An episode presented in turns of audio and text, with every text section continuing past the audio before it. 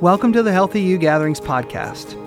We are told in John 16:33 that we will have troubles, and Jesus confirms that by saying, "I have told you all this so that you may have peace in me." Here on earth you will have many trials and sorrows, but take heart, because I have overcome the world. Healthy You Gatherings allows us to come together and explore complex and difficult topics. Find benefit in learning from the one who's overcome the world, who understands that a biblical perspective will help us find peace amidst life's everyday issues. Well, hey, everybody, welcome to another installment of Healthy You Gatherings podcast. And today we're going to talk about conflict. And um, probably one of the most common things that I see and work with with folks, whether it's a, a couple or whether it's a family or an individual, is um, how to deal with conflict uh, because, as we'll talk about today, um, when we are in conflict, the logical side of our brain has a tendency to go dark, and the emotional side, and that uh, could be fear, comes up. It could be feeling like I need to protect myself. Could be like I feel like I need to attack. Um, starts to take over. And so, if you've ever had a situation where later after a conflict you thought about it and you wished you had said or done something different, this may be um, somewhat helpful to you. If you'll take a look at your PowerPoint that comes with the podcast, you can follow along with me as I go from slide to slide. Uh, slide two, what do we hope to learn today?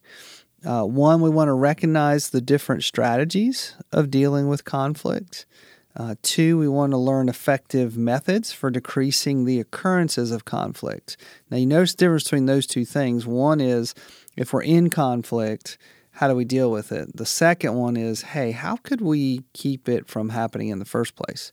And uh, that's kind of what number three uh, identify ways to diffuse the conflict once it's present. So we have a hopefully before it happens, while it happens, and then after it happens. So, what is conflict? It's interesting. Um, this is slide three. As a noun, when you think of conflict, it's a quarrel, uh, it's a dispute, it's a serious disagreement or an argument, right? So we had a conflict. That's noun. Verb, which is um, slide four, is to clash or to be incompatible. So conflict can be both a noun or a verb.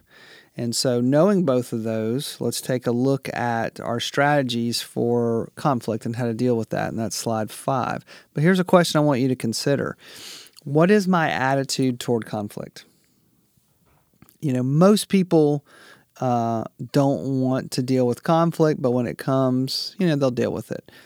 Some people are conflict aversive and they'll do anything to keep from being in conflict, even uh, something that is not healthy for them.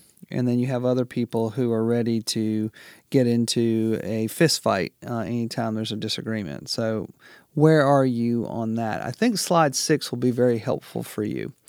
Um, and if you want to like make a copy of this and have it somewhere, you you might find this to be very informative for you and the people in your life. So what you see is you see this chart, and um, the top of the chart goes from having low concern for others to having high concern for others. On the left hand side of the chart, you'll see that it goes from having low concern for self to having a high concern for self, right? So, and then you see five words. So let's take a uh, look at um, avoiding, okay, which is in the bottom left hand corner. When we are avoiding, what we are doing is we are having a low concern for ourselves and for the other person because we're not resolving it right? So, what begins to happen is things begin to build up. We can get health issues uh, because uh, we're not dealing with stuff. We certainly can get emotional and mental issues. And so, even though people think that avoiding it is what's best or that somehow that's what's going to be best in the moment, really what that is, is I really am not being good to myself or the other person because we're not we're not we're not making any progress. We're not doing anything to make it better. If you look in the top left, you see the word competing. Um, this is where you want to win. And you have a high concern for yourself. You have a high concern for how things are going to impact you, but you're not really thinking about how it's going to concern uh, the other person. And so, what you find is that people who um, their attitude toward conflict is that they're going to win. Um, sometimes these people can be very hurtful to other people. Uh, they can say things that are mean. They can say things to shut other people down. Um, and sometimes they'll go back to avoiding. Actually, they'll they'll come out very competing and then they'll back up to avoiding. And when that happens, it can be very confusing for somebody else who is not doing that. Um, what you find in the bottom right hand corner is the word accommodating. And this is where you have a low concern for yourself, but you have a higher concern for the other person. This looks really good on the surface because what you see is this is a person that seems like they're a peacemaker and that they really don't stay in conflict long and they seem pretty easy to get along with.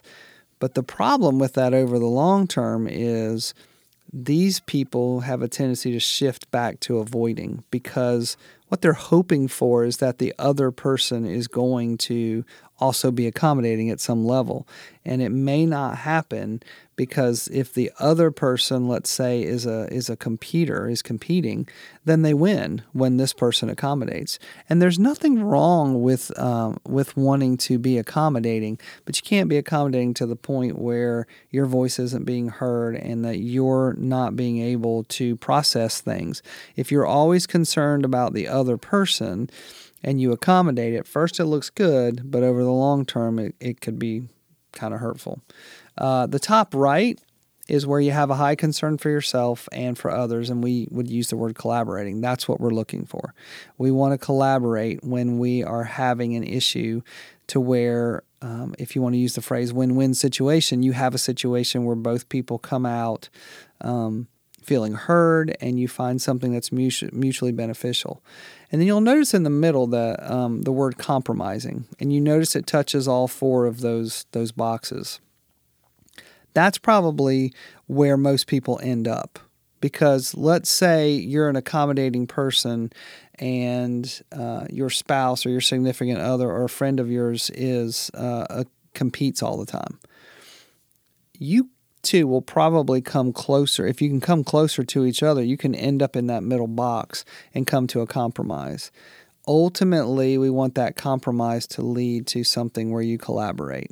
And so it may take some time to get there, but you also have to be aware of where you are in this box so that you can uh, begin to again with good good relationships begin to acknowledge that hey i'm more of an avoider or you know i'm always competing with you like that awareness and asking obviously asking god for help but also start compromising start trying to find some middle ground and then learn how to get to that top right place where you're collaborating if you look at slide seven, uh, I'm going to read um, James 4 1 through 3, and he's talking about why we have these fights. And then I'm going to break down certain uh, phrases from each of the verses. So this is the NIV, it's James 4 1 through 3, and he says, What causes fights and quarrels among you?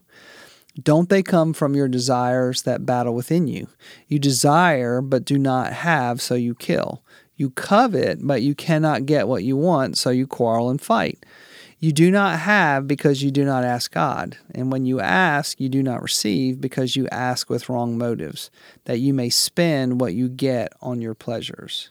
A lot in there, but look at verse 8. So, why do we have quarrels? He says, Don't they come from your desires that battle within you? Now, that's where you have to be honest with yourself and say, okay, what what desires are battling within me? Some people would say, you know, God's spirit is telling you to go one way, but your mind, your will, your emotions, possibly your body wants to go the other way. Um, and sometimes it could be that you just desire for there to be quiet and you really don't want to talk about it, but yet there's an issue, and the other person is saying, Hey, we need to talk about this. And so if you have two people who have desires that are battling within them, that could easily cause a fight or a quarrel. Because if what if both people uh, are really desiring something that is opposite of what the other person wants? Um, and so that could start a quarrel and a fight. And again, this doesn't have to be a major quarrel or fight, but if you have 50 quarrels and fights every week and each of them lasts two to five minutes, that's still going to take a battle. Uh, that's going to take a, a, toll on you, and there's there's going to be a battle happening on the inside of you as well as uh, the other person. So come to terms with that and start asking God, God, what what desires are are in me, right?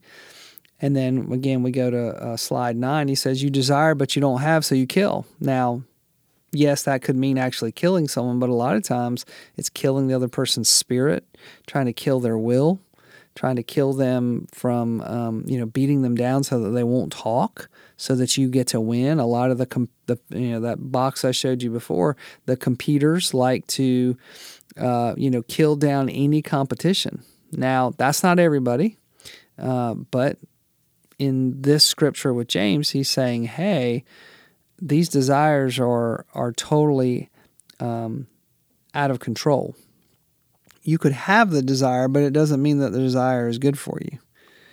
Um, and then he slide ten, you covet, but you can't get what you want, so you quarrel and fight. Right? Um, remember when um, the day after Thanksgiving, right, Black Friday how many times have you seen videos where people are fighting over a pair of basketball shoes because they're on sale, uh, you know, that one day? And, and people are like fist fighting each other because they covet it, right? Now, that is more of an outside example where everybody could see, but some of this is what's happening on the inside, right? Because sometimes in relationship, you covet maybe because of, of background, you know, the way you grew up, that you you want control. And because you don't get it, you fight until you get the control. Or you want quote unquote peace and quiet and you covet it and it doesn't happen. And so you start quarrels and fights until you get what you want. Um, you know, it's common sometimes in, in marriages when a quarrel and a fight breaks out that, you know, husband and wife don't talk to each other for two or three days, right? Uh, that's quarreling and fighting. You know, sometimes people think it's harsh words and, and physical, but sometimes it can be the neglect part, it can be the avoiding part. And because this covetousness has not been acknowledged and um, allowing God to kind of work on it, it can cause a lot of damage that goes on and on and on. Because sometimes people think it's the, um, you know, the words, and the words can be damaging, but, you know, if you're ignored, if you are um, diminished in that way where it's like i'm not even going to talk to you i'm not going to look at you i'm not going to acknowledge you that can be really just as hurtful as uh, words or physical um, you know that kind of, of thing. And again I, I want to say this too if you're in a place where you feel like there's danger right? Like you're in a dangerous situation. When I'm talking about conflict, I'm talking about things that might we might be able to reasonably work our way through. But if you're at a place where you're like, hey, I, I feel like I'm physically in danger, um, you know, then get additional help, right? Get get to a place where you can be safe so before you can start working on it. Because if you're if you are in a place that's dangerous, uh, these things aren't going to work. Because the the next step, which if you look in um, slide eleven, he says you don't have because you don't ask God. And that's really what we have to ask ourselves is if I'm in conflict with my spouse, with my kids, with a coworker, right? Or a friend, have I asked God? Now, sometimes this will stop a conflict because you really know that the desire that you have is not one that God's really probably going to answer. The bigger question is is why do I have that desire in the first place? Why do I have this desire to control? Why do I have this desire uh, to win? You know, that kind of stuff. So ask God, what what are you wanting? You know, do you if you want peace, ask God for peace. If you want connection, you want intimacy, then you ask for that. And because we're not, guess what? Things aren't going well. And he even says in verse 3 when you ask, you don't receive because you ask with the wrong motive. So we have to make sure that our motives are good as well too. So you can see that a lot of what's going to help conflict is you doing some of the work on the inside of you with God, right? You can certainly do it with a counselor, with a pastor, with a mentor, with a friend. But ultimately, it it's going to come down to you and God and saying, "Hey, I need some healing to take place here." But but let's say you're in a place where you're like, "Okay, we uh, are both reasonable people, and but we find ourselves in conflict. Um, how do we decrease uh, our chances of having um, conflict?" If you go to slide twelve, well, one is communication. And we can communicate in three ways. We can communicate with each other, we can communicate to each other and we can communicate at each other. Um, there's another podcast on communication where I talk about this in more detail, and you can you can find that on the website. Um, but we want to minimize communicating at someone because when we communicate at someone, there it's not a two way street. We're not giving each other the opportunity to um, have a free exchange of ideas. So if you notice that it's all one sided um, and that you are either the recipient of it that way or you're the one that's giving it in a way where it's more at, then you want to move back towards to, T-O. You want to communicate to someone. And a lot of times when we're talking about how we feel or about how something happened, like we have a disagreement, we have a tendency to communicate at someone because our emotions are getting the best of us. But if we can come back to at least communicating to you, like, hey, I want to communicate to you, you could use those words. I want to communicate to you how that made me feel. I want to communicate to you my perspective on this, as opposed to, well, that's the way it was. Um, the best way of communicating is communicating with. If we can get to that place, you will probably see um, some of your conflict uh, go down because now there's a sense of uh, freedom, there's a sense of safety, there's a sense of we're exchanging um, information with each other, even if it's hard stuff. You know, a lot of times people are like, well, I don't know how to talk about this situation with somebody because uh, I don't want to hurt their feelings. Well, their feelings may be hurt, but if you create an atmosphere with, with when you are saying to that person, I want to give you an opportunity to communicate back to me, then I think your chances go up that the conflict um, is not going to stay or not even start. Um, another good way for that, if you go back to um, your PowerPoint slide 13, uh, is boundaries. And the reason why this decreases conflict is because it creates responsibility for how the other person responds and yourself. So, for instance, um, a boundary that you could set with uh, a significant other is um, we're not going to raise our voices. We're not going to yell at each other. Um, and guess what? Uh, many conflicts probably started out as a conversation and then escalated. So if you imagine uh, a Likert scale of zero to 10, let's just say, or like a ruler, right? You have a ruler in front of you. You can do some self evaluation of where you are as far as like losing your temper, getting upset, raising your voice, and say, okay, where are we on a scale of zero to 10? If I'm at a zero, one, two, or three, four, I can probably still continue to have that conversation and we could probably be communicating with each other. But if it gets into the five, six, and seven range, you're getting to a place where it's going to go beyond the ability to come back. And so that's where boundaries come into play. If you're if you're having a conversation and you've agreed with this other person, you know what? If if if we start raising our voice and we're getting more emotional, we're getting upset and it gets to a 5, then we're going to stop. And we'll take a walk around the, the building, around the house, you know, go get a drink in the kitchen, you know, do something until it comes back down. That's a great boundary to use so that it doesn't escalate to 7, 8, 9, 10, because then you're not going to be able to come back from it. It's just going to be difficult to be able to, um, you know, it's like being in a car going down hills. um, at 100 miles an hour and trying to put the brakes on. Um, it's not going to happen. So, the responsibility for responses is what I call this, which is you can't say I made you yell at me. I, uh, you can't say I made you um, get angry. You can say I chose to get angry, and that's another boundary is is that we have to take responsibility for our responses. And so that's a hard one, but that's a good one to practice because what that ends up doing is it slows things down for you because you know you're responsible. You you don't get to say, "Well, it's not my fault," or "I don't really care how it made you feel." Well, then we may have to get a third party in that would help us with that if if that's continuing. Um, another way to decrease your chance of conflict, if you go to slide 14, is forgiveness and reconciliation. And, um, you know, again, we have a podcast on this as well uh, that you can listen to. But forgiveness is really for me. So if, if you and I are in conflict and I'm forgiving you, um, that's not really about you. That's about me letting go of you so that I'm not holding it over your head I'm not ruminating on it. And that can be a difficult thing. A lot of things that keep us from forgiving are the feeling like, well, they're getting away with it or they're going to do it again.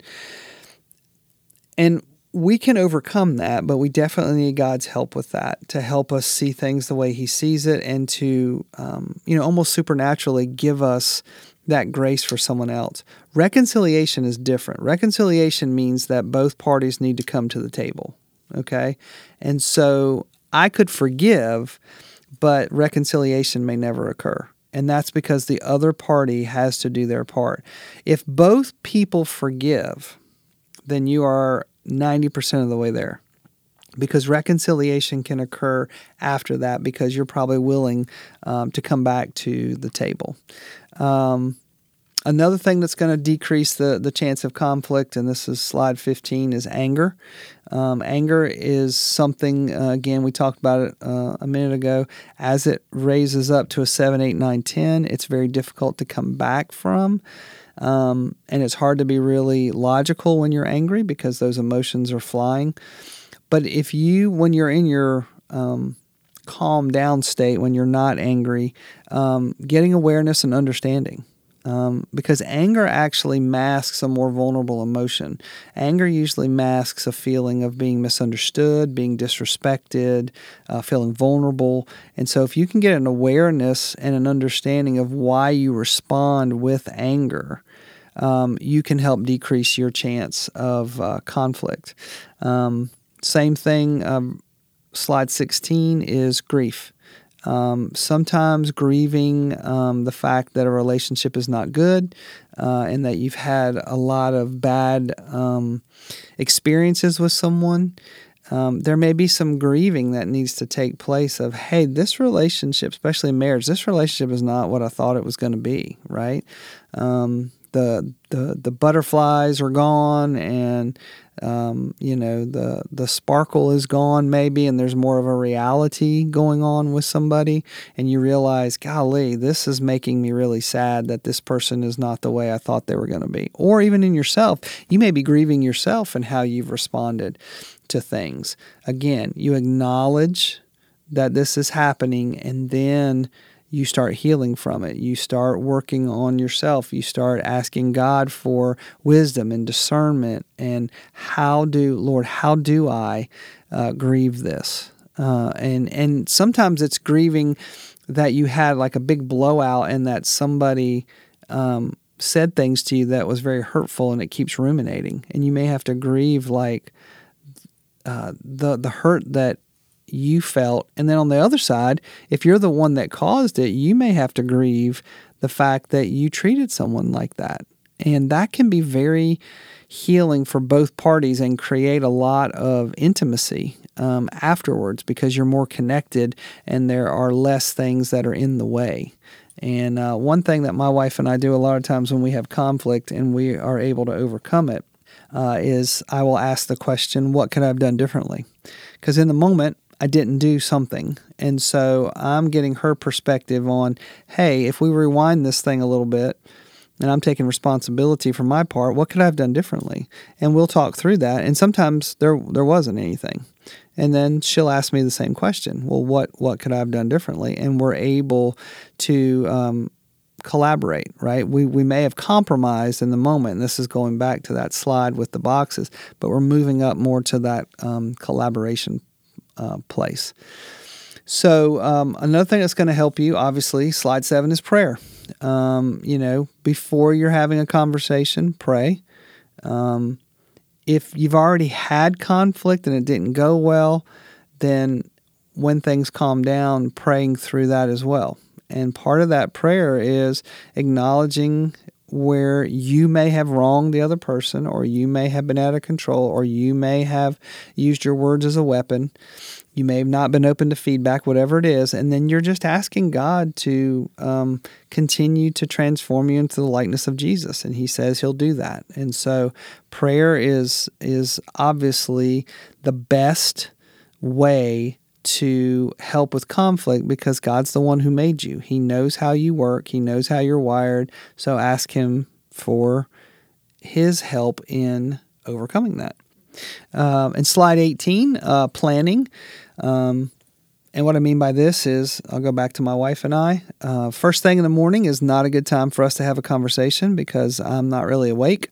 And if it's past 8:30 at night, that's not a good time for us to have a conversation because she's about to go comatose. So, uh, usually for us, if it's on the weekends, um, late morning after we've been up for a little while, 11 o'clock ish, if we have to have that kind of conversation, we try to plan it for that. Or if it's during the week and we need to talk about something, usually it's after dinner. Um, you know, we've been able to clean up the kitchen, we've been able to, to get through dinner. It's like, hey, can we have this conversation now? Some people will say, This doesn't work for me because if you tell me that we need to talk about something, I'm going to want to talk about it right then. So, what you want to do is you want to be uh, aware of how you're wired. And some people are like, That's okay, we can talk about it tomorrow. But the key to this is if you go back to that scale of one to 10, if things are on nine, you may not be able to plan it. But as the more as you realize, hey, we need to talk about these things and, and see the value in being able to talk about these things before they get out of control, then you will be able to plan.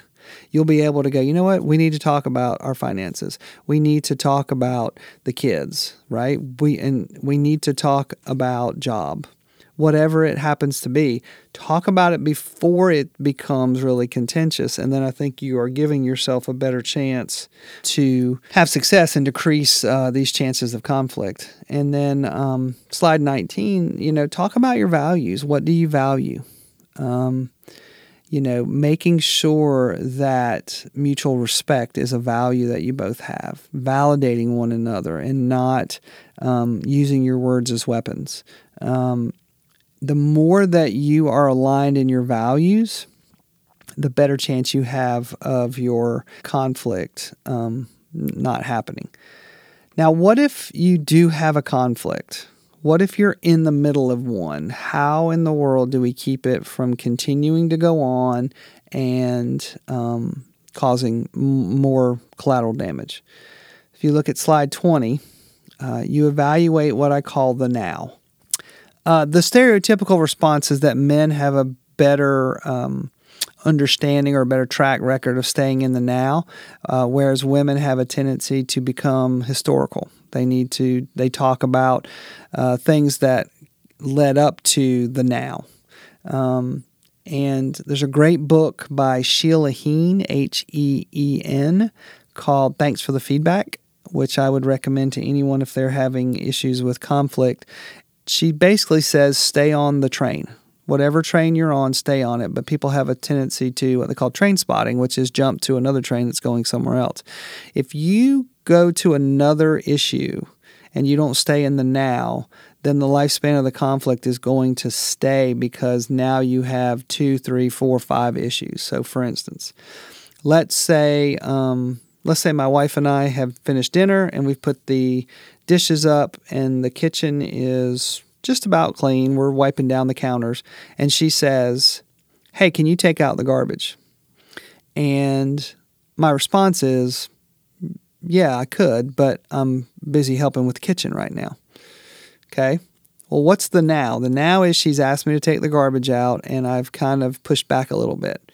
Now, here's where we can get into conflict.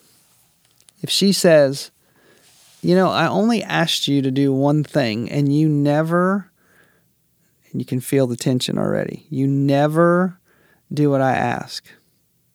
And then my response becomes, why do you why are you never satisfied? Why do you always have something for me to do? Why can't I just relax? I work 80 hours a week. And then her response is, You don't think that I work? I have to take the kids to school. I cooked you dinner tonight. I ironed your clothes. Oh, so now you're just going to bring up everything. And guess what? We are totally away from the now. And now we are into everything, all the unresolved issues that we haven't dealt with. So, what you want to do is you want to, as you feel a conflict coming on, just begin to go, Are we still in the now? Are we still dealing with this topic or have we shifted to something else?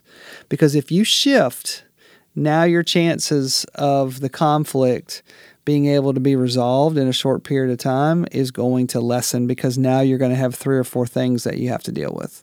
Um, a better example of that would be if my wife asked me to take the garbage out, I just take the garbage out, right? And then we're done. Um, but what we find is is that things are are connected to each other uh, a little bit deeper than we realize when something like that happens. So First thing we want to do is we want to evaluate the now. The second thing, if you go to slide 21, is evaluate the motive. You have to do this for yourself. Why am I saying what I'm saying and why am I responding the way I'm responding? What's my motive? So in this situation, my wife's motive was probably pretty good. Was she just wanted me to take the garbage out so that the whole kitchen would be clean. By the way, this is not a true story. I'm just using it as an example. Um, but if my motive is to relax, then guess what? My motive and her motive are clashing. Now, the easy way to look at it when you're not in your emotions is to say, Gene, she just wanted you to take the garbage out. Just take the garbage out and then you can relax. Absolutely. But in the moment, my motive might be, I want to relax now and I don't want to do it. Okay. But you have to evaluate that. You have to be honest with yourself, right? Now, once a conflict starts, if your motive, as we talked about with the boxes, if your motive is to avoid this discussion, if your motive is to win, so you're competing, um, if your motive is to, um, you know, maybe uh, cause an argument so that other things can come up so that you can deal with them, only you can evaluate your motive. The danger that I find in a lot of conflict is when the other person uh, assumes they know what your motive is. And so you've got to evaluate your own motive and be able to uh, come to terms with that. Because if your motive is bad, if your motive is selfish, you have to own that. Now, is there anything selfish with my wife wanting the garbage out or me wanting to um, just have some downtime? No. But at the same time, we have to understand there's some responsibility. And so we have to go, you know what? This needs to be done. And then I can go do the, the part that I want. Um, which in this case would be to relax. And then um, if you go to slide 22, you evaluate what I call the player. And what I mean by that is um, what is, if you think of a record player, if you want to do that, like what is the song that's being played? And if it's a very common song, if the player is playing the same record over and over again, then you need to be aware that, hey, we've been in this circle before. We've done this many, many times. This feels vaguely familiar or it feels very familiar. And then what you'll find is you'll start using words like always and never. You never listen to me. You always want to fight. And then and as we were talking about evaluating the now, you have a hard time evaluating the now because the record player is playing, because the song is playing again, because the um, you know like when you go home and you go home the same way every day, you're on the interstate and then you're on a side road. That happens in conflict, and so you want to be aware of, hey, wait a minute let me pull and those of you that are older will get this if you're younger you may struggle but that's when you take the needle off the record. Okay? You take it off and you don't allow the player to continue to play. You want to change the song, so to speak. Okay?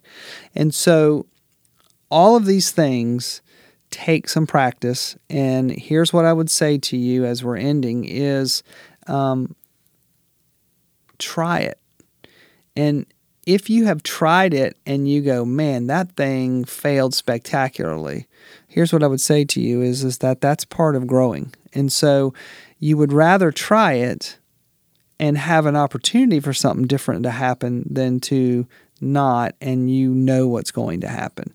Um, and again, this could be where um, a counselor, a pastor, a mentor could, or even a, you know, if you're married and you, you have a, a, a couple uh, friends, uh, they may be able to come and say, hey, you know, we can put some fresh eyes and fresh ears on this thing, and we might be able to help you with, you know, just one uh, change that could make a huge difference. So, um, you know, do, do I like conflict? No. But here's the thing about conflict is sometimes conflict can bring greater understanding and some healing. And we can be in a different place tomorrow than we are today if we resolve even one conflict. So, um, again, uh, at the end of this, if you feel like you need more than beyond today, you can get in touch with us at, at the church, and, and that information is going to be at the end here. And so I want to pray for you and uh, let you get on with the rest of your day, wherever you are and whatever you may be doing. But uh, thank you for uh, joining me today. And uh, with that, I'll pray. God, thank you again for another opportunity to, uh, Lord, share with uh, others who you are and how you have um, used your word and your spirit to, to lead and guide us. And God, I pray for the people who may be struggling with conflict, God, that you would give them um, awareness of what that path looks like to have a different uh, outcome to things, a, a, different perspective. And God, I pray that you would um, uh, heal where healing is needed that you will give those ears to hear and those eyes to see what you come from you and that um, as that happens lord that um, relationships and marriages and friendships would strengthen because uh, there's more of a collaboration between the two people involved or the family involved than there is avoiding or competing or just trying to accommodate and uh, God, we will certainly give you the glory and the honor and the praise for that. And we thank you um, for uh, your wisdom that you give to us. And uh, Jesus, as always, we thank you for your sacrifice on the cross because without it, uh, we don't have uh, access to you or to the Father or His Spirit. And uh, it's in your name that we pray. Amen. So thank you for listening, and I hope you guys have a great day. Thanks again for listening to Care Ministries podcast from Brookwood Church. If you would like more information about today's topic or you need support, you can call us at 864 688 8355 or email us at careministries at brookwoodchurch.org.